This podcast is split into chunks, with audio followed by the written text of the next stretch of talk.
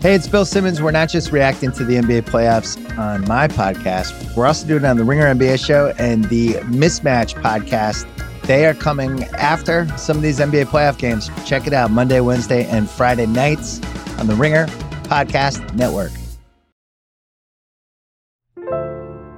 Hello, media consumers. Welcome to the Press Box. Bryan Curtis of The Ringer here, along with producer Isaiah Blakely. The NBA Finals start tonight. And one thing I love to do this time of year is look at the people who've been covering these two teams all season long, especially when they're really good at their jobs. Sean Grande is the Boston Celtics radio play by play announcer. He got that job 21 years ago, and he has been calling games with his partner Cedric Maxwell ever since. And this week, Grande's job has a kind of structural advantage. Contracts dictate that during the playoffs, the Celtics TV guys have to step aside for ESPN to show the games. But on radio, Grande gets to keep announcing Celtics games all the way to the end. It's fitting because radio has always felt like the medium that speaks most directly to the fans, and Grande and Maxwell don't have to leave them until the very end. Grande flew from Boston to San Francisco on Wednesday, and that night we talked about what it's like to call the NBA Finals, about the concept of homerism, and about how Grande got his first job in the NBA. It involves a snowstorm and Kevin Harlan. Here's Sean Grande. All right, Sean, you've been calling NBA games for more than 20 years. What's different about calling a game in the finals? You know what is different about calling a game in the finals is the noise. The noise around you, the uh, a million security people, extra PR, people freaking out when the game is the same game that you did last week. It's the same game that you've been calling for, as you say, 20 years. People say that. I've transitioned recently, Bryan, into the longtime voice of the Celtics, which is code for right. You know what it's code for. You're getting old. It's like I used to listen to you, and I was in high school. I used to like, come on, man, like give me a break. I I shouldn't have because I remember when I took this job, there was Mike Gorman and Tommy Heinsohn and Cedric Maxwell, and I've always been the youngest. I'm the youngest guy in the group, right? Like they're always the older guys, and then suddenly, so you don't it's like uh, Rodney Dangerfield and Back to School. Like you want to you want to look thin, surround yourself with fat people, right? So you, I was always like the super young guy, and then all of a sudden you turn around and you realize, yeah, you have a, a big birthday and you've been doing this for twenty something years. It is, you know, when the game starts, it's the game, and obviously you're trying to contextualize everything, and you're you're in the moment, but you understand that, you know, the, its place in history and what you're doing, and these moments will be remembered forever. But really, and you're asking me this now as we're talking the day before the finals. I'm remembering now the memory thoughts are coming back from 12 years ago and 14 years ago, but all the other chaos that exists on the side. And that's as a broadcaster. Imagine being a player, getting here for the first time and dealing with media day and all the other the crazy stuff that comes with it. And chaos literally means people next to you while you are sitting at the broadcast table, people whirling around you, that kind of thing? Well, it can be. You know, as I said, when the game starts, at least the game starts. Obviously, one of the differences the NBA will have a, a little. We're all used to being on Zoom anyway. Our whole life's been on Zoom the last two years, and we'll have a. They'll NBA will put a little camera up there so they can watch us, you know, during the games. But I think broadcasters generally we're getting used to that now because that's becoming a popular, you know, cutaway shot to get the broadcasters go, "Whoa, oh my gosh, what an amazing play!" And Kevin goes, "No regard for human life," because you want to see. You've never seen him when he says it, but then now we all get a chance to to peek in. But I think for the most part, the game, you know, the commercials are a little longer and it's harder for me to have my pregame conversation with Mike and, and Jeff and, and Mark Jackson, whatever, because there's so many people uh, milling around down there. But you, it, at least there's a ramp up to it, right? When you've had the second rounds and the conference finals, and uh, but it's really you long for 907 Eastern time tomorrow when it's back to doing what you do. You remember what you said when the Celtics won the title in 2008? I do. Uh, yes. And I remember what Max said two can seconds get, later. Can you give it what, to the that's how everybody who, remembers it. can you give it to the people who have not been on watching a loop well, of Boston yes, sports? Which are obviously most of you. So there's a, there's a very long story leading up to it, but suffice it to say, we were supposed to have a sideline reporter for the 2008 playoffs for for Celtics for radio and it fell through. So the very long story of that is that Max ended up uh, with a poncho on, and we sent him off the broadcast to do, do interviews on the floor. And the Celtics had a slight lead, you might remember, in that game. There wasn't a ton of uh, suspense in the People ask me all the time. That's a popular question, obviously, Bryan. Do you know what you're going to say, right, for a championship? And you have ideas. And this is a perfect example of what just happened the other night. I get on the bus afterwards, and a lot of the guys from the front office, whatever, like, hey, what did you say? What was your big call? And I try to explain to them what I'm going to explain now, which every announcer would understand. It depends on the game. That game, game seven, came down to a final play. The ball was in play. You know, Al Horford got a rebound that had to secure the game. So you're not, you know, if you go from that to some rehearsed notion of what you wanted to say at that moment, fans are on it. They know it. They know you're going to some whatever. Just call it. Now, if the Celtics had won in 2008 in game five, and I still remain sh- the most shocking result of any game I've ever done is that the Celtics lost game five in LA because you don't lose that game, so you can fly 3,000 miles to take a beating, which is what happened. And I couldn't believe that game got away. That would have been different because it was Father's Day, and there were a lot of guys in the Celtics that had grown up without fathers, and Doc Rivers' father had died during the season, and there was a poetry to that day. Well, that all got forgotten. And then you go to the next game, and it's not a buzzer beater, and it's not Kobe rising for a shot and missing, and the Celtics win. The Celt- that game was over in the, early in the second quarter. So yeah, I had an idea of how I was going to ramp up and tell the story, tying it into uh, you know something I had said on opening night. But in any case, this is by the way what happens when you ask a broadcaster to do a long story short. Anyone anyone in my field that uses one word when they can just as easily use 10 is just not trying hard enough that's that's the bottom line of that the the ball was Big Baby had the ball when the clock hit triple zeros and he threw it up in the air. So I'm doing my thing about the 21 year odyssey to get, or you know, 22 year odyssey. The full circle has been completed. It's banner 17. And before I could say the mission statement, which was the company, you know, that was what the owners came in years earlier and said banner 17 was the name of the company. So the mission statement is mission accomplished. And as I was about to say it, I hear in my headphones, I got the ball, which is Max the ball had landed in Max's hands. Now, in that moment, I went on because, as a broadcaster would know, sometimes you get things in your ear that are in cue, as we like to say, or they're not going over the air. So I'm just praying in the moment that the engineer has him in cue and didn't leave his microphone hot. But of course he did. And that is how Max will be remembered. I think the next day on all the talk shows, they had him in great moments of history, you would hear Max in the background, like one small step for man, one child. I got the ball. and that's how that's how great moments uh, great moments happen. But it's, it's it was organic and it was local and it's remembered. How did you know as a kid that you wanted to be a broadcaster? Bryan, I had great plans to play second base for the Mets.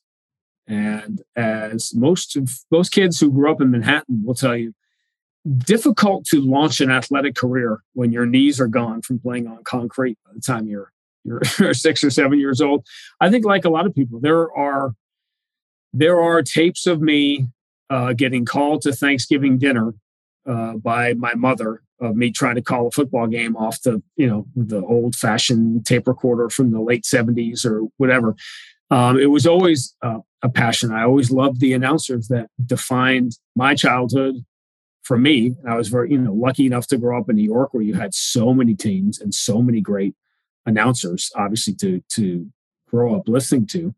And there comes that moment when you realize every every man, ninety nine point nine percent of men, reach the point where they realize they're not going to be professional athletes uh, in their life. And I had always envisioned a life in which I would be flying around the country and doing games and I, I couldn't imagine anything else. And that this was my path. And this was either I chose or what was chosen for me. And this is what age you come to this realization? I would say, I'm trying to think, probably when like pony league pitchers started striking me out. So I would say by 14 or 15, I had a pretty good idea that this was going to be, uh, as I said, there are not a lot of kids from. Now here's the the new second baseman. He grew up in Greenwich Village, and uh, you know, uh, usually it's as I said, we I coached my son in Little League in, in, Boston, and we realized when we have snow in April, like you realize why very few players come out of the uh, Cambridge, Massachusetts Little League to uh, to play at Fenway. I read that growing up in New York, an early influence was Bob Murphy, who was calling oh, yeah. Mets games on the radio at that point. What struck you about the way Bob Murphy sounded? Well, you know, it sounded like baseball when he did it, number one. But also, what's interesting is that I'm of the age, the, the generation before me grew up with radio, or listening to games on radio. Mine really didn't, because by the time I'm a kid, like ESPN is starting, you're watching game, all the games are on TV if you have cable, if you're lucky enough to have cable. And I kind of came to radio later, but going to the games, this was before you could watch on your phone or had even portable TVs. Uh, you know, radio was the way to stay connected to the game at the game, and it was going to Mets games and listening to you know to Bob Murphy and Gary Thorne, who uh, who did the games with him. And you know, again, you're just attached to the announcers you grew up with, and you you know it's, it's you learn their their style, and it just feels. And then when you, I think at 15, 16, when I realized, okay, this might be my thing. When you're at the games and you're hearing the play-by-play, and you're seeing the same, I'm seeing the same thing that Bob Murphy is seeing and why did he do this and why did he do that and you know baseball is the perfect uh, perfect sport for radio really one of my dreams came true nine years ago now um, for years dave o'brien came to the red sox and the red sox we were on the same station the red sox and the celtics and he was working at espn at the time so there were going to be 15 20 games every year he wasn't going to be able to do and of course given my uh, historic great luck the celtics got really good at that point. And suddenly we were playing deep into June. So it just didn't work out. And then I think the final year uh, in 2013, we were going to be out by April. So I ended up, I did 15, 20 Red Sox games that year. It was the greatest, greatest summer job of all time. It was the true art. I was doing, I'm, I'm sitting in San Francisco right now. I got to do a Tim Lincecum against Jon Lester you know, down the street. Or it's just like nothing gets better than this. It was such a dream come true. And it was in San Francisco. I did the, the last game, and I get a call the next day saying, uh, yeah, we just traded you to the other radio station. And the Celtics moved. We basically so Max and I went to the other radio station, and that was the end of my my dream summer job. Uh, you know, nine years later. But yeah, I I reminisce fondly about it college in Boston, and you later go to work at WEEI, the big Boston sports radio station. What did you do initially at WEEI? Well, anything that needed to be done when you're 21 years old and you're not even out of school yet, you do whatever you can do. And I became like I was, I got offered a full time producer job um, at 21 or 22, and I'm producing for Glenn Ordway and it was doing Celtics at the time and the talk show. And I was doing a lot of play by play on the side at BU and BC and anything, as I say to kids now, anything you can do, you do. Just get a hold of it. And I was lucky to be, I was doing games when I was at BU. I was doing hockey games and I was doing football games and anything you get your hand on. College hockey really became, I was lucky to stumble into that world. And that really became sort of a launching pad for me. But EEI, it was interesting, even being there at the time. And then later when Glenn be, sort of began ran run the station in the mid '90s. I was in a very popular number one afternoon drive talk show, and I played sort of a. I did the updates on that show, and I played sort of this character that was similar to what my good friend Mike Breen was doing in the morning for Imus, which is that you know you take stuff out of context and you're just sort of playing counter, playing young Generation X guy to the older guys in the studio, and just creating that sort of counterbalance. And a lot of ways, I say that was the hardest job I've had because you're writing original comedy every day. And as anyone has tried to do that, try to write a monologue or whatever, that is that's really difficult to do. Did I read you were known as Flash Boy when you were doing this? Bit? That was that was the character, and I worked very hard. It's funny because when it's radio, you're largely it's the same voice. People knew me, but if you do it in a certain cadence and you perform as a character, people it's it's like listen i've got a long your your your buddy david shoemaker and i are long pro wrestling guys and whatever. Sure. We it's a that's the the art of it is people want to believe right? So you just you just create this the flash boy character. I built it so that when i eventually left somebody else could take it over. Because the idea was the people in the studio the main talk guys and women they're always going to be in their 40s and 50s in a different place. So you want, which, you know, that's ironic, you know, I'm, so now I'm 50 and I'm in the opposite place, but that should always be a counterculture. You know, at the time, Flash Boy was that kid outside Tower Records on a skateboard. You know, again, Generation X counterculture should always, everybody should be represented on a talk show. And so it was just a way to, you know, to create a, create a character and it was a way for a 20, 24 year old to pay his rent and pay his mortgage until uh, until some play by play place came calling. Yeah, you're the young punk on the show, essentially. That's the idea. That's exactly. and then Celtics play by play announcer Howard David can't make a game because it was snowing. Is that correct? And your what- research. You were deeply researched into the uh, fascinating uh, world. Yeah, it was a one of those days you're just wearing jeans. Uh, it's funny because now you, now I wear jeans, which cost more than like the suits I had at the time when I was a kid. Uh, you're just doing your updates that day. It was like a quiet day right before Christmas, and Howard was doing Monday Night Football, the national Monday Night Football broadcast, and he got he couldn't get back to Boston because of snow, and that's how a lot of these stories begin. Right? We're not all we're not all Kevin Harlan at the University of Kansas and come here as an NBA job at 22 years old, and uh, you know you you walk right in. It was uh, knock on the door at four o'clock in the afternoon. Howard's not going to make it. Get over to the garden, and those are the moments you have. You know, we usually have them, right? What's the scene from Wall Street where Charlie Sheen, you know, life comes down to a few moments. This is one of them, right? Like you get in to see Gordon Gekko and an hour, I, I, I ran home, changed clothes, and then I'm sitting in front of Rick Pitino doing the pregame, yeah, doing the pregame interview, and you're just doing the game. And I knew Cedric Maxwell from the show. And it's just it, the funny thing is when you're, you know, this, if you know anybody in their 20s, anybody with any ambition or drive or whatever, it seems like when you're 24 or 25, it's never going to happen. I'm, I'm getting older and it's never going to happen for me. And one day it happens. one day I, I forget how old I was then, 26, 27. Here comes the call, get over to the garden and do the game. And it's not a matter of being ready for that one specific game. You've been preparing your whole life to call games at a high, high level. And suddenly you go and there's the game and you do what you what I tell people, I tell kids these sportscasting camps, which I never had when I was a kid.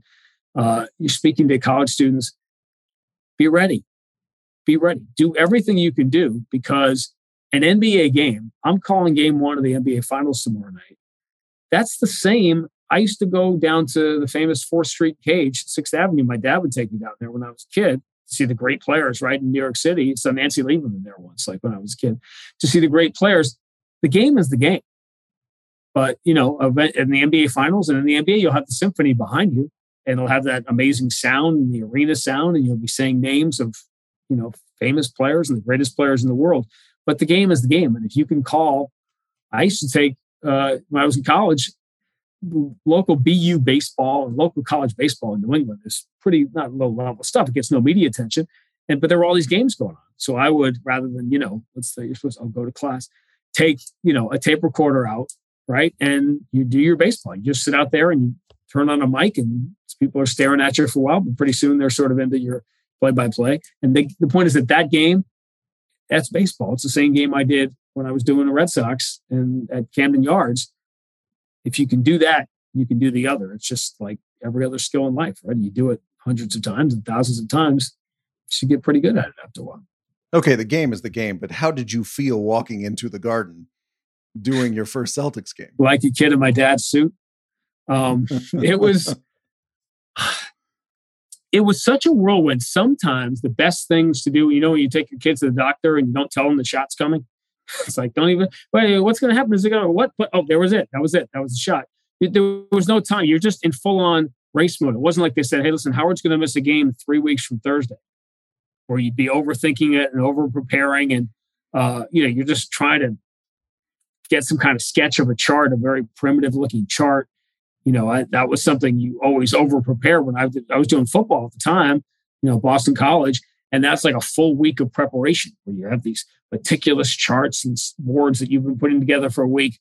Here, I found out like an hour before I had to be at the garden that I was doing the game. So you don't have time to be nervous or think about it or any of the any of the above.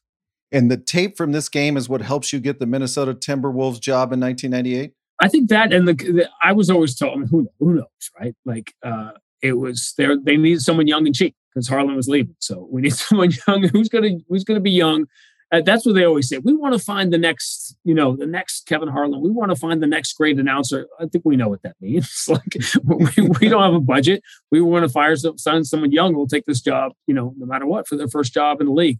But I think having that tape, Bruce Kornblatt, who worked as a longtime consultant and worked with podcasts for years, he always told me that that term symphony that I used, having that behind you helps. Having an NBA tape helps. Just sitting, having sit in that chair for one night, I guess helps. It was probably, I was very lucky in that the university that I had done games for that I had attended, BU, had bought a TV station in the 90s. So I was 23, 24. I was lucky enough. I was doing games on TV and that led to doing uh, sort of college hockey game of the week.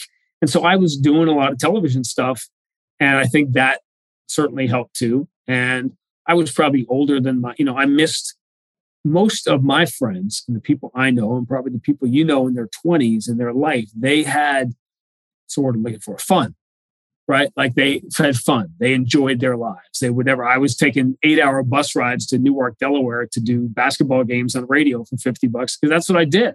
Yeah. So I missed out on that. But that was my that was what I did. And so people say, "Wow, you got to the NBA. You were 27 or 28, and you made it to the NBA." Yeah, but that was what I. There wasn't a lot of uh, 20 uh, something life. You know, you kind of give your life to it. And I think it took you know until I had until I had a son. I don't think I ever truly like snapped out of what's important. When you know, finally had to make decisions later in life, like, wait a minute, no, I'm not gonna fly with the team on this day to stay at a nice hotel and whatever, whatever. I'm to be with my son. I'm to do this. And we were talking before we started about an NBA TV hit I did last night, where they're like, "We want you on NBA TV to talk about the finals." I said, "I'm going to be at my son's little league game. I'm not flying with the team. I'm flying the next day." Blah blah blah. Well, we still want okay, but that's what you're going to get is a you know me at with a little league game behind me and the kids doing their little league chants and you know, if you like chicken wings, get a hit, and all the others. I never understood the correlation. Four years of coaching little league between liking chicken wings and your performance at the plate, but analytics are weird. so, as you say, you're not Kevin Harlan getting the first NBA play-by-play job at 21, but you're 28. So you're a young guy. What was it like to be a young NBA play-by-play announcer? And following that dude um, who it's funny because I listened to his pod with you, and he did his first game was a preseason game in Milwaukee, and I think we did a preseason game against Milwaukee. It was the first one I did. It what was odd for me, and this is when people hear this that know my work a little bit, they're like, "What? Really? Basketball? I don't know what my number one sport was coming out, but basketball was distant number four. I think the other three were tied because." Generally speaking, as a kid in New York, you you can be a Knicks fan or and you can be a Ranger fan, but it's hard to be a hardcore fan of both because it's all going on. The NBA and the NHL are going on at the same time. I always assumed I would end up in the NHL.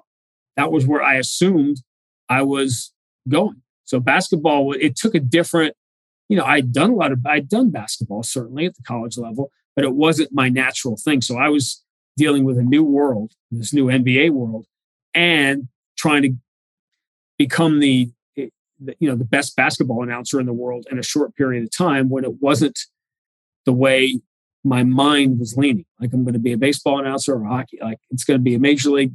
The Mets and the Rangers were my dream job, which I think I knew. It's funny. Kenny Albert's a really good friend of mine. When I was a kid, there was an article on him in the New York Times. I think when I was in high school, and about Kenny Albert. He's at NYU and he's going to do this and that and the other thing.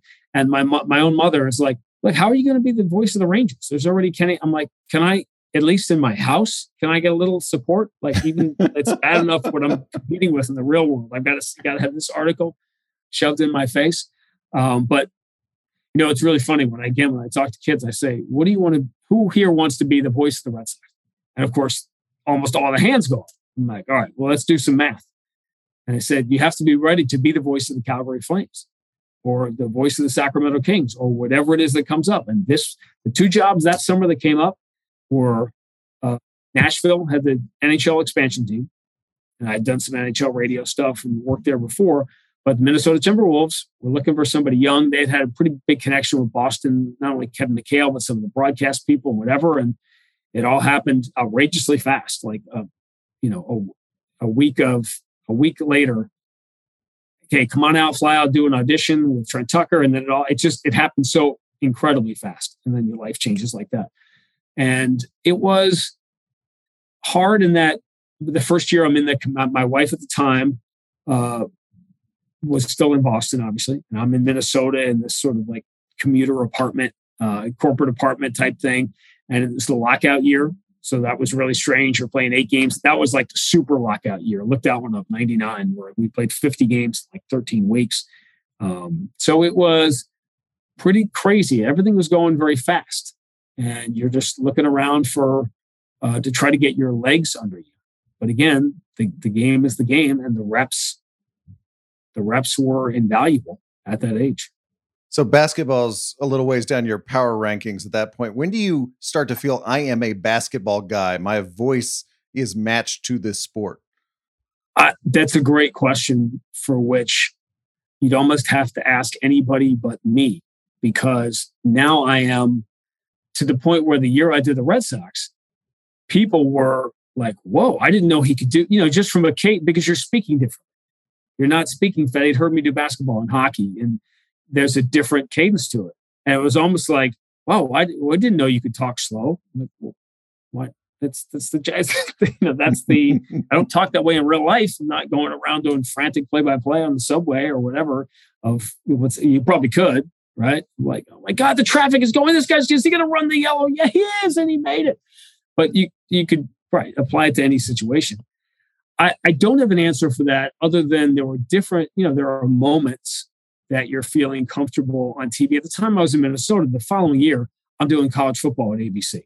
So it's a heady time to be 29 and the the ABC college football play-by-play group in the year 2000 was Brent Musburger, Keith Jackson, uh, Brad Nessler, Sean McDonough, and me. So, as I always said at the time, and to this day, probably can still get away with saying it, a veritable who's who and one who's that. you know, which, and it was hysterical because, and I always, and this is a true story, and I told him this. I learned more because to me, Brent was the NFL today growing up. And he first he'd come over to ESPN radio and he was doing some games, but he didn't, he, he didn't like take over that spot. But he was in such command of those college football games.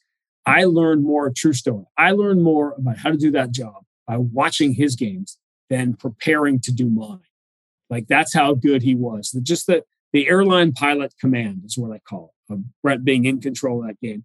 And he would get, well, I was cursed that year. I think my first game was 63 to 9. And my entire season, my 2000 college football season, was basically sending my entire audience to whatever game Brent was doing because it was invariably like a great some great game whatever we'd start. I, I had the oklahoma texas game. I'm 29 years old oklahoma texas 2000 and this was the game you know look it up when quentin griffin scored like six touchdowns. Anyway, they won like 63 4 it was 42 7 at the half. Audience gone everything gone and the, the funny remember, part of that scene, I'm a Texas guy, so that's a that's a wound. But, well, but please continue. Would, well, the the uh, that was the uh, I think the call that day was the eyes of Texas were blackened, have been blackened today, or something like that. It was. I love Mac. When we'd gone down to Austin, we you know big time college football. Throwback to the old days, like you, they'd fly us in early. We'd go to the campus, meet with the you know. I'm like, this is just the best ever. I mean, I've been doing college football at Boston University, which is one double A uh, had this great run in 93 where we beat uh, Northern Iowa with Kurt Warner and then Idaho in the one double A playoffs at Doug Nussmeier and uh, Hollis, the kickers on it's the strange things you run into over the years that this is the and then I, Boston College was great, but it's still Boston College. You're still in the Northeast, and some of the places you're going is Big East football. And all of a sudden, now I'm at ABC, Clemson and Virginia and Oklahoma, Texas, and I'm like, oh my god, this is just amazing stuff. But the funny, the funniest part of that year is the final regular season game we get is Drew Brees' last game at Purdue. It's Purdue, Indiana. Purdue going to the Rose Bowl. One thing we knew when I said the who's that, we were definitely the number five team because we were the only ones that didn't have a sideline reporter. So uh, in advance, eight years before Max got the ball as the fake sideline reporter, my my analyst David Norrie goes down to the field, and I'm all by myself calling the game, and I, which is pretty funny because now I'm 29 and I am ABC right I am the American Broadcasting Company calling the end of this game by myself. When I get in my ear, uh, Sean, get ready. ABC News may have to cut in. They may be ready to call the election. This is Bush Gore. Right. So somebody just realized they've got this kid on the air all by himself and they're about to call the presidential election. And he's, you know, so it, it's funny the situations you uh, you end up in. Yeah, to your Brent uh, pilot analogy, like who's who's flying the plane? Oh, that guy. Yeah. Well, it's, and it's more of a you know as and I, again we can say this. It's funny because gambling and stuff. It's just it was so verboten when I first got in the NBA, and now it's almost like you we have analysts who are betting on things during the game with their apps and whatever because that's that's the way of it. And but the joke, it used to be like a hush hush joke, but now it doesn't matter. I used to joke that Brent was probably Brent probably had more riding on my games than I was getting paid to do them. Uh, you know, back then, back in those days. But like the thought that somebody could open up, ah, they're a seven point underdog today, or whatever else. can't, my gosh, can't say. Three years doing T Wolves games. Yep. Looking back, what is the difference between Boston sports fans and Minneapolis sports fans? I think, well, remember, I was there during the Garnett years too. So Garnett, I think, plugged into something that people think of Minnesota as being, you know, as, as more reserved and, you know, like that. But I think crowds have a lot to do with the teams. You know, if you have a lot of success, and Minnesota was good at that point, point they had Garnett, it was a loud place to play.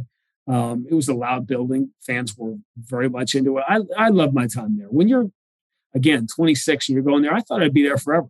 It was never my intention to I'm going to go to Minnesota as a springboard job to something national or to come back east. That wasn't the plan. I would have been happy there, you know, forever. You just you're completely invested, and then real life happens and and, and things change. But it was, um, I guess I wouldn't have anything to compare it to at the time.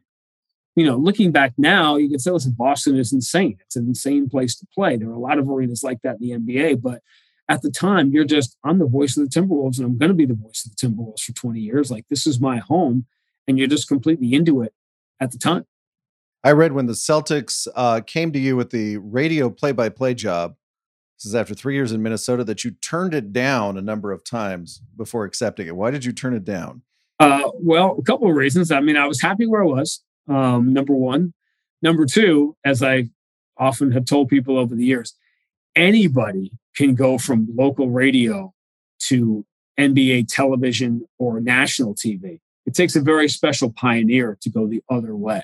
Like that's that was a really bold choice, I thought, on my part, eventually to uh, to, to do that. Like, well, yeah, I know I'm on ABC at 29 years old. I'm doing college football, and I have this TV job in Minnesota. But you know what? That's the, the appeal of that much much smaller audience uh, is just something that I can't uh, turn down. It was my wife at the time was from Boston, and she she wanted to go home, and I understood that. And at the time, you know, you get you get pitched differently. You get pitched. People are in your ear when you're young, right? Hey, come do radio for a couple years, then you'll slide over and do TV. You have an agent at the time. It's like, hey, don't. We'll keep you on TV. Don't worry about it. We'll keep the like Boston's closer to New York. This is logic, literally, from the agent side. Boston's close to New York. So therefore, it'll be, and you know, now you realize, okay, that's a little silly, even if the world has changed. But uh, I didn't. It didn't seem like the right thing to do for a variety of reasons, but eventually you do it for family. And something that did cha- help change my mind was when Cedric Maxwell called me uh, that summer, trying to pitch me on it, and I said, "This could be a thing. This could be, you know, some of the parts you know, the whole greater than sum of the parts type deal. And it's turned out to be not only that, but the longest relationship that either one of us has ever had in our life. So who knew we would be uh, that the, we would be the soulmates that would be growing old together. And the combo of you and Maxwell works well. Why? Opposites, uh, Northeast, younger sensibility, uh, North Carolina uh, country sensibility, um, the the the black guy that likes James Taylor and the white guy that likes Jay Z. Um, the uh, the opposite there. I think you know he had worked with Howard David, who's, who's tremendous, but Howard has sort of an older sensibility. I think the age the age difference, the different the approach of wanting to speak. You know, we're in a time of, and this has evolved. You're not thinking in 2001 when you take this job you're not envisioning 15 years later of stick to sports and Black Lives Matter. And you're not envisioning having last week, Bryan, to open a game in Miami, talking about how 15 years earlier, we had taken the same bus ride from the same hotel to the same arena and I'd had to open the game talking about the massacre of Virginia Tech. And here it is 15 years later. And I could, how many games have I had to open talking about Pulse nightclub or, or Sandy Hook or whatever? And it, it became a change. You know, you're not thinking at the time in 2001 of these life events and you getting older and them mattering and being able to talk about them. But to that sensibility also with the two of us that there's something bigger at play here. And that as we grow older with our audience, we're affected by real life and never been afraid to to share it. Who do you think of as a typical listener of a Celtics game on the radio? That's a great question. Uh, the people who work, people who drive Ubers, people who are out and about, and it's really funny because you know, the sometimes now because you're doing TV. You I've done done more games on TV now. You do a lot of pre and post game TV, and so once in a while I get recognized, which I could care less about. But my son finds it funny because my wife gets recognized all the time, and he, you know, like he really enjoys that and kind of tries to rub that in my face. That, that's how they know who she is. Like whatever. Um, that's like, do you want to eat tonight or not? So I suggest you tone it down. that. Uh, where I will get the funny, the funny part, the reason I brought that up was I will sometimes get recognized by my voice in well, Uber's have your name or whatever, but in taxis, people who drive around and they'll, you know, you say, yeah, how are you? What's going on? Blah, blah, blah. And then they'll realize that they've heard your voice a lot because they drive around. Listen, I have a job. First of all, the year I was doing the Red Sox, I would always say, man, my guy, Joe Castiglione, the voice of the, the radio voice of the Red Sox, has the greatest job because he is the voice of in New England of summer barbecues and days at the beach. And Max and I are the voice of scraping off your car, you know, and these or some awful winter things that are, you know, whatever you have to do in, in New England. But it's, I think, and the funny, all the other funny part is when people always come up to you and say, they have some story as to why they were listening, like they needed an excuse hey, my cable went out. I had to listen. I got stuck in the car. I had to hear it. And I'm like, we do this every day. we're, we're always here to do this. So I think it, and there's also the people that really just want, want to hear us. They're either fans of us. Sometimes the national games are on. Um, players only was a big boon to us when Turner, Turner went with that. Um, you know, we get that. And the people, it's harder now in the old days, turn down the sound and watch the game on TV. Now, as you know, the games are delivered in so many different ways. People are getting them on their through a streaming service or they're getting them on satellite. It's very difficult. And oftentimes our audio comes, you can't, you have to work. You really got to put in work to make it match up. So, uh, dedicated is the answer. The people that really want to listen. And as we've branched into the social media thing, that's another thing I've had to realize sometimes the hard way. And it's why I try to do as much as I can on there because not that it's not a dumpster fire, because it is most of the time, but I reach more people often. If I if I hit something on Twitter and it starts bouncing around, that audience is much greater than are hearing me at any one specific time. I'm a serious guy. Was it a big deal when they started picking up local broadcasts like yours and taking them way beyond New England? Here's where that was noticeable. I developed some friendships with some people, and just you hear from fans in general, but also met people in different industries. I was going to say out there, out where you are, out here, because we became afternoon drive in California. So a lot, I would hear from a lot of people. Ken Levine, former uh, voice of the Baltimore Orioles, writer on Cheers and MASH or whatever. I'd get ra- a random note from him. Now, you know, he's a good friend of mine. Uh, I've known him for years, but I get random notes from people out in California who would listen because of so Sirius. That's how I think Sirius changed it that way. Uh, c- certainly for the in the in the time zones. Where do you fall on the concept of homerism as a local announcer? what is it they say? If it is your, if that's your choice, that's your choice. I used to be as a younger, uh, more, you know, the Billy Joel angry young man, whatever, like my way's right, your way's wrong. It would make me blanch, right? I hated hated it. Now I realize do what you do your style and make your style work. The Celtics, of course, have the ultimate tradition of that with Johnny Most. It was carried on with Tommy. I think it. I, I don't think you can do it. You can't do it on radio. And by the way, Johnny wasn't. You know, Johnny in his older days obviously had his foibles and whatever, but he knew what he was doing. When he was younger, he would get to games in the 60s and he would the first thing he would ask the engineers is is this game going to be on TV or not? Because if it wasn't, then it was the Wild West and he could make whatever story he wanted to make out of it. I think it's irresponsible on radio. On TV, what Tommy did, it was awesome because Tommy would go, "That's ridiculous! That's not a foul!" And of course, you you could see it. Of course, it's a foul. Like it's, but that Tommy, do you? And I think there are some people in the league that still do it, and it's a style. Gus Johnson has nobody else should be doing what Gus does. He does better than anybody else in the world. Don't. It's not. There's no right or wrong way to. As I often tell my wife when she catches me staring at the dance team, it's not better or worse, honey. It's just different. And then uh, it's funny that doesn't go well. I try it, but it doesn't. It doesn't really fly. But you, you get the point. That ever do what you do, and do it well. I am a listen. I'm meticulous about play by play. I'm a student of the history of it. It matters to me. It is. I, I do. I don't take myself seriously, but I take it very, very seriously. So that is not my style, and I think it hurts your. You know, the credibility is when you praise the Celtics it means something if you're not doing it all the time. And if you say that wasn't a great call, people know when Max and I say that, it's if it was a bad call in favor of the Celtics, we're going to say it because it doesn't mean anything if you do it the other way around. That's interesting point about radio that because we can't see the picture. Yeah, you got to be there. Is, gotta, there's more of a commitment to calling yeah. it like it is. We get listen. I have a I have a national announcer sensibility, and that once in a while I will get listen when the Jimmy Butler game has happened, first of all, you live long enough, you see everything. You live really long enough, you see everything twice. And I called that game already, sitting in the exact same spot, sitting next to the same guy. I called that game. I saw it.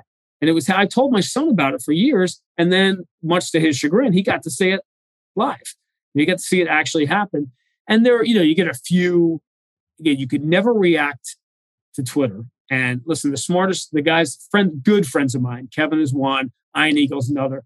They're above it. They don't have to deal with it. I do it because it's a way to reach fans, and it's it's too important. You have to sort of go with the flow and evolve or die or whatever. Once you get to a certain point where you don't have to be on it, God bless you. But once, so you can't overreact people come at you because that's three people out of a hundred thousand. So what does it mean? But I'll get the pushback of, you know, in more colorful language than this. Stop saying nice things about LeBron. Stop saying nice things about Jimmy Butler. Who's t- who are you announcing for? That kind of stuff. But the, when the Jimmy Butler game is happening, if you don't recognize you're calling a moment in NBA history, and that Jimmy Butler is painting this this masterpiece that people are going to be talking about for years, you're not doing your job. If you're doing uh, Johnny in the old days when Bernard King would come up and score, he'd be like, and Bernard for 12 from 12. Got it. Good. Good. Bernard again from 28. Good. And you're not, there's this incredible thing going on. So you have to, you have to call it. You have to use your voice. This, this is the whole radio thing. And again, could go for hours, but you have to use your voice to describe more than what's happening, the tone of your voice and how you're using it. In hockey, the best example is in hockey, you can't say everything that's happening. So you have to use your voice to imply danger that there's a goal scoring situation. You have to be able to use your voice. Your voice is not just, if you just read it as a transcript, Jayson Tatum for three in the corner, good. But it doesn't tell you, was it, a, you have to use your voice. So that was an amazing shot, or it wasn't, or it was going to go in. I can't believe that went in. You have to be able to communicate other things with the cadence of your voice. Couple of moments I want to ask you about. 2003, the Boston Globe reported that a foul smelling substance was released behind the Celtics bench during a game. And your reaction, according to the paper, was, I'm about to die, but we're on the air. What do you remember about that? Nothing until you brought it up. I haven't thought of that for years, other than my favorite part of it is Max, when that it turned out, we found out months later that it was, it's funny, you can find this probably on YouTube because it was a national TV game where they had to clear out the Celtics bench. As it turns out, there was this big giant battery. Like imagine a, a little nine volt battery you hold in your hand, but it looked like a car battery size. And it had exploded or reached the end of its battery life or whatever. And all of a sudden, these fumes were like coming out near the Celtics bench. And it turns out I was at point zero where it happened. And I remember the first, the only time I felt in my life that I couldn't breathe. You were trying to get a gasp of air, and you couldn't. I couldn't breathe for a couple of seconds, which is terrifying. And we were going behind the baseline and grabbing a. we had a wireless mic, mic. We had some kind of other mic to do interviews or whatever, and just describing what was happening because that's what you do. I mean, this is I'm not going to be Edward R. Murrow. This is London. Like this is as close as I'm going to get to reporting from a you know a war here. I'm not going to be in Afghanistan like embedded with the troops. So you're just describing what's happening. And the funny thing is, Max almost just like went home because he thought the night was like that's that's as close as I'm getting to any of this stuff. I'm done. I'm out of here. We had James Posey fly over the table and take me out one time, and he Max was like, "That's it. I'm done." Like he thought that night's over once you get hit by a player. It's officially the end of the night. But it didn't occur to me, wouldn't have occurred to me to do anything else but to describe what's happening. Like, give me a mic because, you know, something's happening and people have to know. This is another one from 2010. And since you just got finished calling a Celtics Heat playoff series, there was a playoff game in Miami and a woman starts screaming at you to sit down during the game. Oh my gosh. What happened there?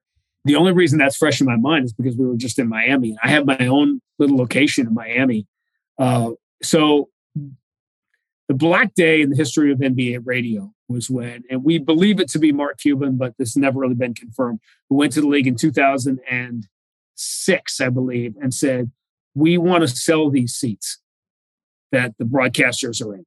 And that has begun the eventual process of all the broadcasters and a lot of TV guys now too moved off of courtside to various locations throughout the arena. Some are absolutely horrific, uh, including mine in Boston, which is you can't. What's again the word I'm looking for? See the game from where I sit. I was I was very well prepared for the pandemic and calling games off TV. Let me put it that way. I was extremely well. People are like, "Wow, you're doing a good job of that." Yeah, I've had some little practice doing that. But that one was in Miami. They moved us upstairs, and for years, you can't really, if you sit in the spot, you're like, you're so high, you're too low to really see the, and I'm fine standing. I've done hockey and football for years. I, standing's great. I prefer standing. It's fine.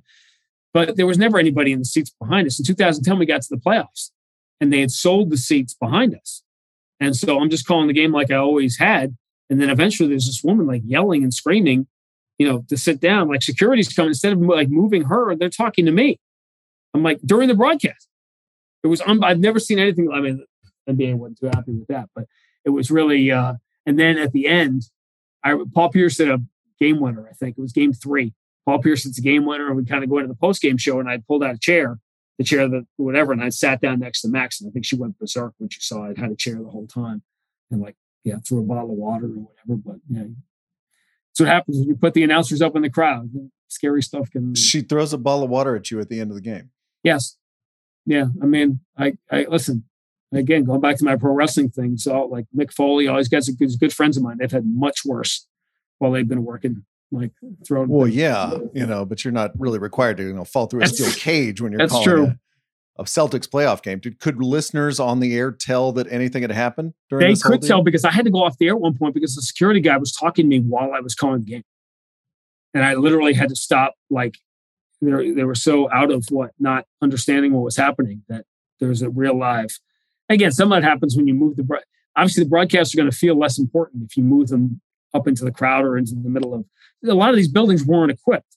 And this area in Miami is like a lot of places where fans could sort of walk behind you to get to their seats. It's not a real, you know, booth. You're not really isolated or protected, you know, from the fans. So this is that, that that's a new level. But hey, if you can call games not being able to see the court. If you can call a game, what's the, if you can dodge a wrench, you can dodge a ball. Like if you can dodge a bottle of water, calling a playoff game, I would think that would add to your resume, right? Like, wow, imagine what he could do if we weren't throwing things at him, like you know during this during this amazing moment. That's the they, they moved us in Boston after the championship.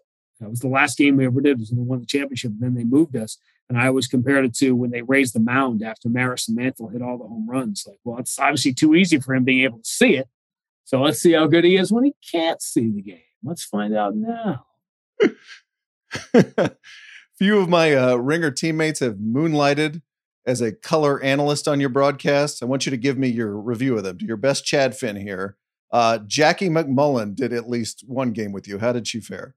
years ago. Jackie's the best. She just wrote that story on Ime Udoka today. I mean, I've known Jackie for so long, and I remember, I remembered she was. I brought up the story when she sat down of one of my favorite Jackie story that she always told about Red Auerbach when she would cover because Jackie is like this is she's pioneer beyond pioneer. You should see the younger women who go into this field. And when they know that like i know jackie or they see jackie and it's like it's it's really it's pretty cool.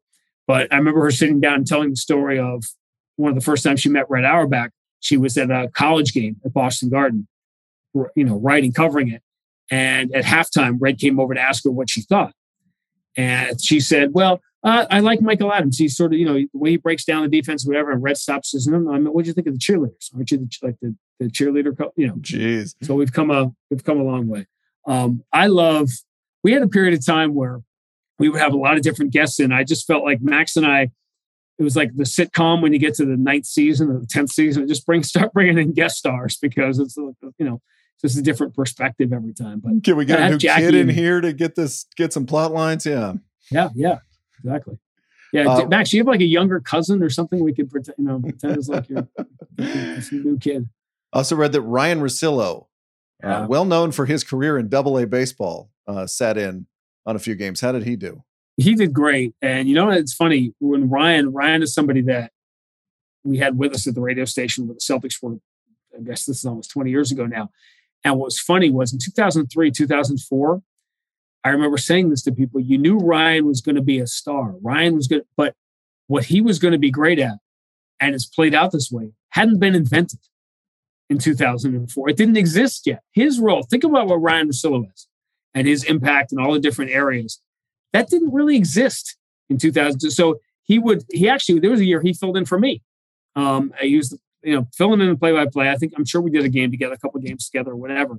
Um, he was famously on the first first thing he'll tell you is he was on the flight with it was like a shaky flight where they had to like nosedive to avoid a collision with another plane, and they thought they all thought they were going down. Of course, that was the one flight. That was you know there's a whole separate joke about that. That Mike Gorman and I were the only two people not on this flight because I was doing the Frozen Four, and Mike was the New York game, so Mike was you know just driving to it.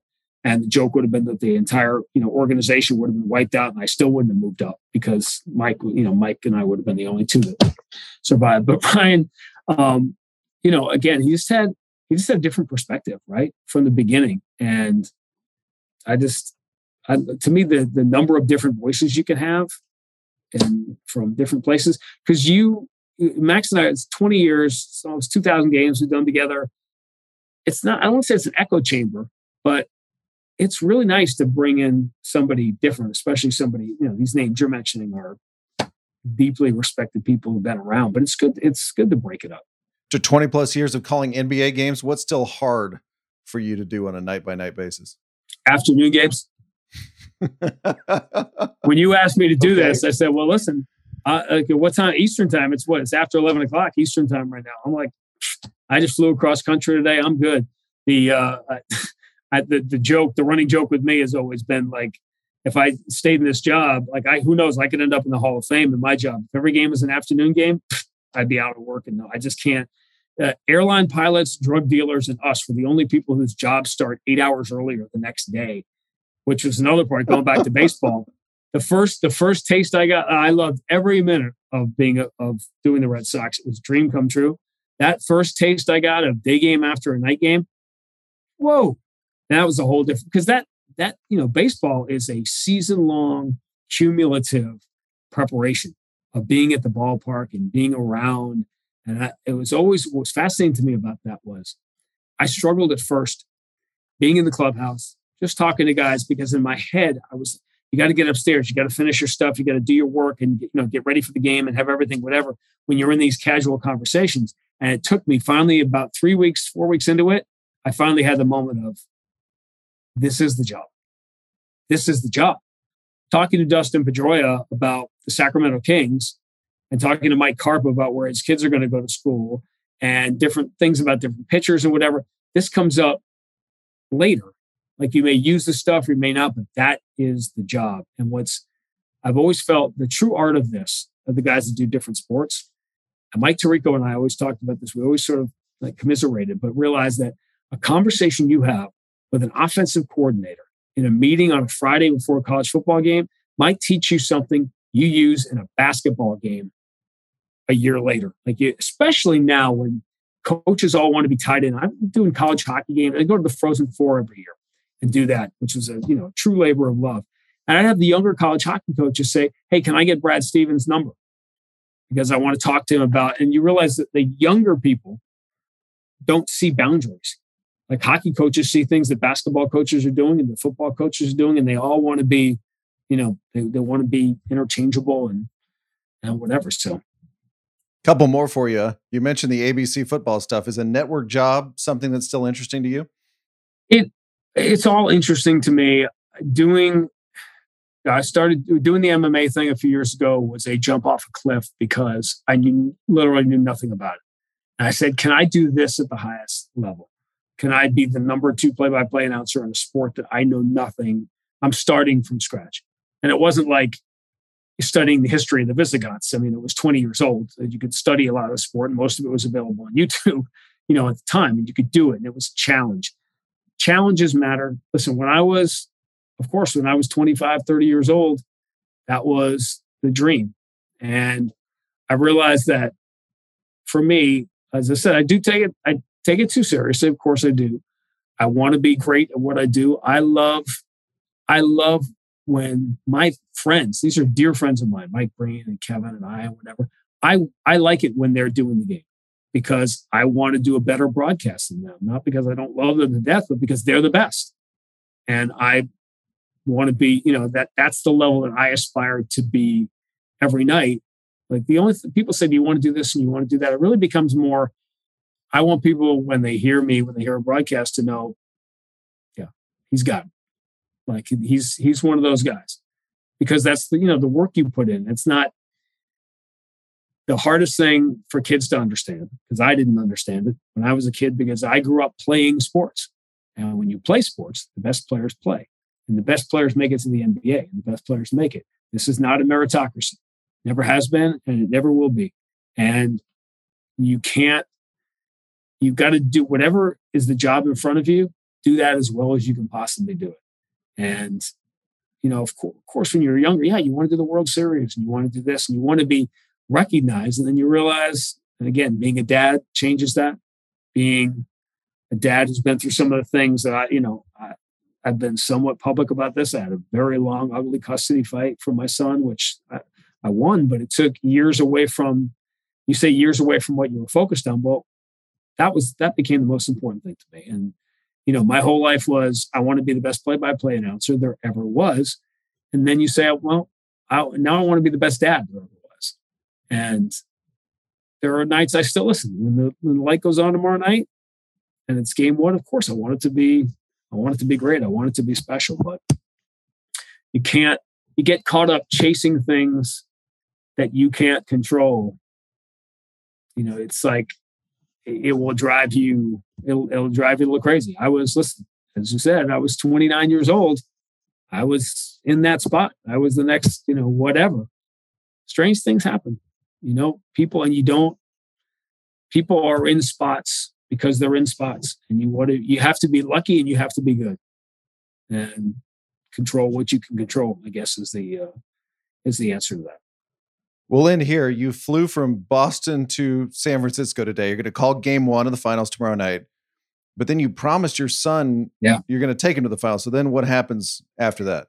But I have to go back and get him after game one and bring him out for game two. And it reminded me of, uh, you know, when I was doing the MMA, I had signed on to do a certain number of shows, and it was a brand new world, and it was exciting. And the company that I worked for, Bellator on Spike TV, they started expanding internationally. And suddenly I was doing crazy international shows in the middle of the NBA season. And I was going to like Italy and then I'd fly back to the States and do a couple of games and go to San Antonio and Atlanta and then meet the rest of the crew back in, uh, you know, Budapest or London or Dublin for the, you know, the other half of the European tour. And you're not sleeping and you're losing your mind. You're focused on your work. And I had this picture of my son, who was five at the time, and he's wheeling my bag to the elevator. like walking with me, wheeling my bag, and he's got a huge smile on his face. Oh, I'm helping dad take. And the picture used to make me smile. And one day it stopped making me smile. And I realized I, I can't, I need to be with my son. If that hurts me professionally, it hurts me professionally. But there was just a point where, you know, enough is enough. And I've been lucky enough to go back last year. I did a bunch of shows and, uh, you know, you have, you want to deliver moments. And again, you're thinking when you grow up, you're thinking, I want to call the Super Bowl, right? And I want to be in the chair where Joe Buck is and where the, where the elite guys are.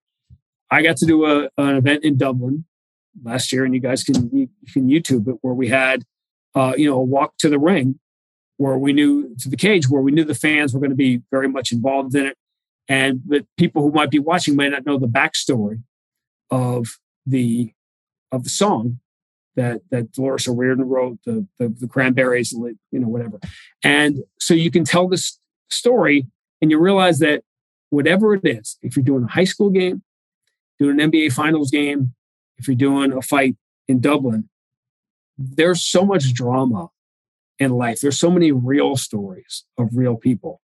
And it maybe comes from growing up watching the Olympics and stuff like where the storytelling was so good that you realize there's these are shared experiences. And the real world, as we've discussed earlier, can get pretty ugly. And we come to this because it makes us feel good, not because it's an escape, but because there's cool real world stuff in sports happening too. And it's, you know, amazing to be able to tell those stories no matter what they were. We're here, I'm in San Francisco now.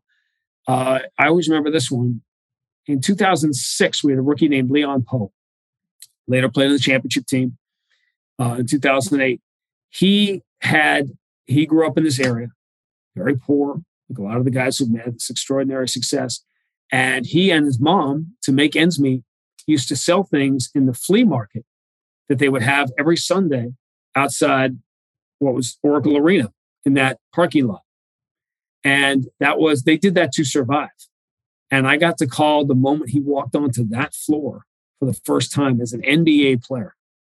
And these are the little, these are the little things that, and that was 15 years ago. And I remember that moment because it's a, it's a human story. And it's why those of us who were lucky enough to get to do it chose a life rather than you know carrying a briefcase and having a fancy job we get on airplanes to call games because it captivated us and drew us in as kids and i heard again your conversation with kevin harlan talking about enthusiasm how can you not be enthusiastic and want to deliver these moments the way they were delivered to you as a kid every game i go to Probably won't see too many kids there tomorrow because we won't be able to afford two thousand dollars seats. But every game I go to, I try to find a kid, an eight-year-old kid, a ten-year-old kid, just seeing walking around with that look on their face. I remember that was me, and I would try. My friends and I would wait for four innings, scouting out some good seat behind home plate or near there. You'd sneak into it, and I didn't have money to bribe the usher, so we'd get kicked out right away, whatever. And um, that was a moment in that 2010 in the finals in Game Seven another dear friend of mine, Doris Burke, and I were sitting together that whole series.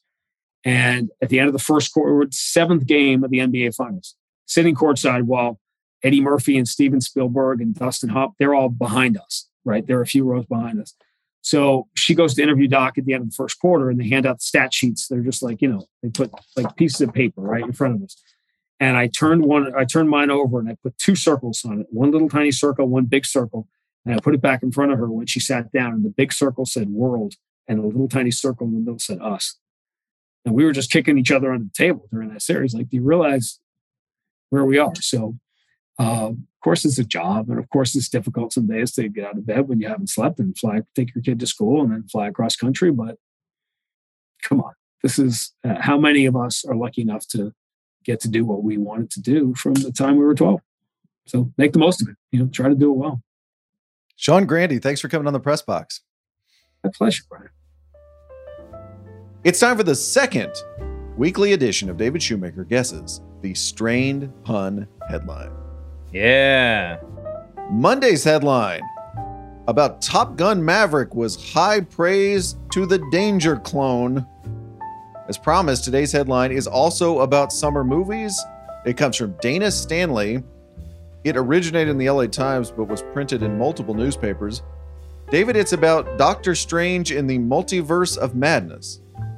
Okay. In this case, I want you to think about C.S. Lewis and one of his most famous books. What was the L.A. Times's strained pun headline?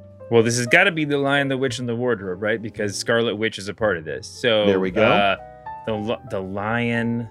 So, what are we doing with lion? Something that rhymes, something that might be in a superhero movie. The flying. The, There we the- go. The flying, the witch, and the warlock. The flying, the, the witch, and the flying the witch and the what does Doctor Strange wear? oh red robe. There we go.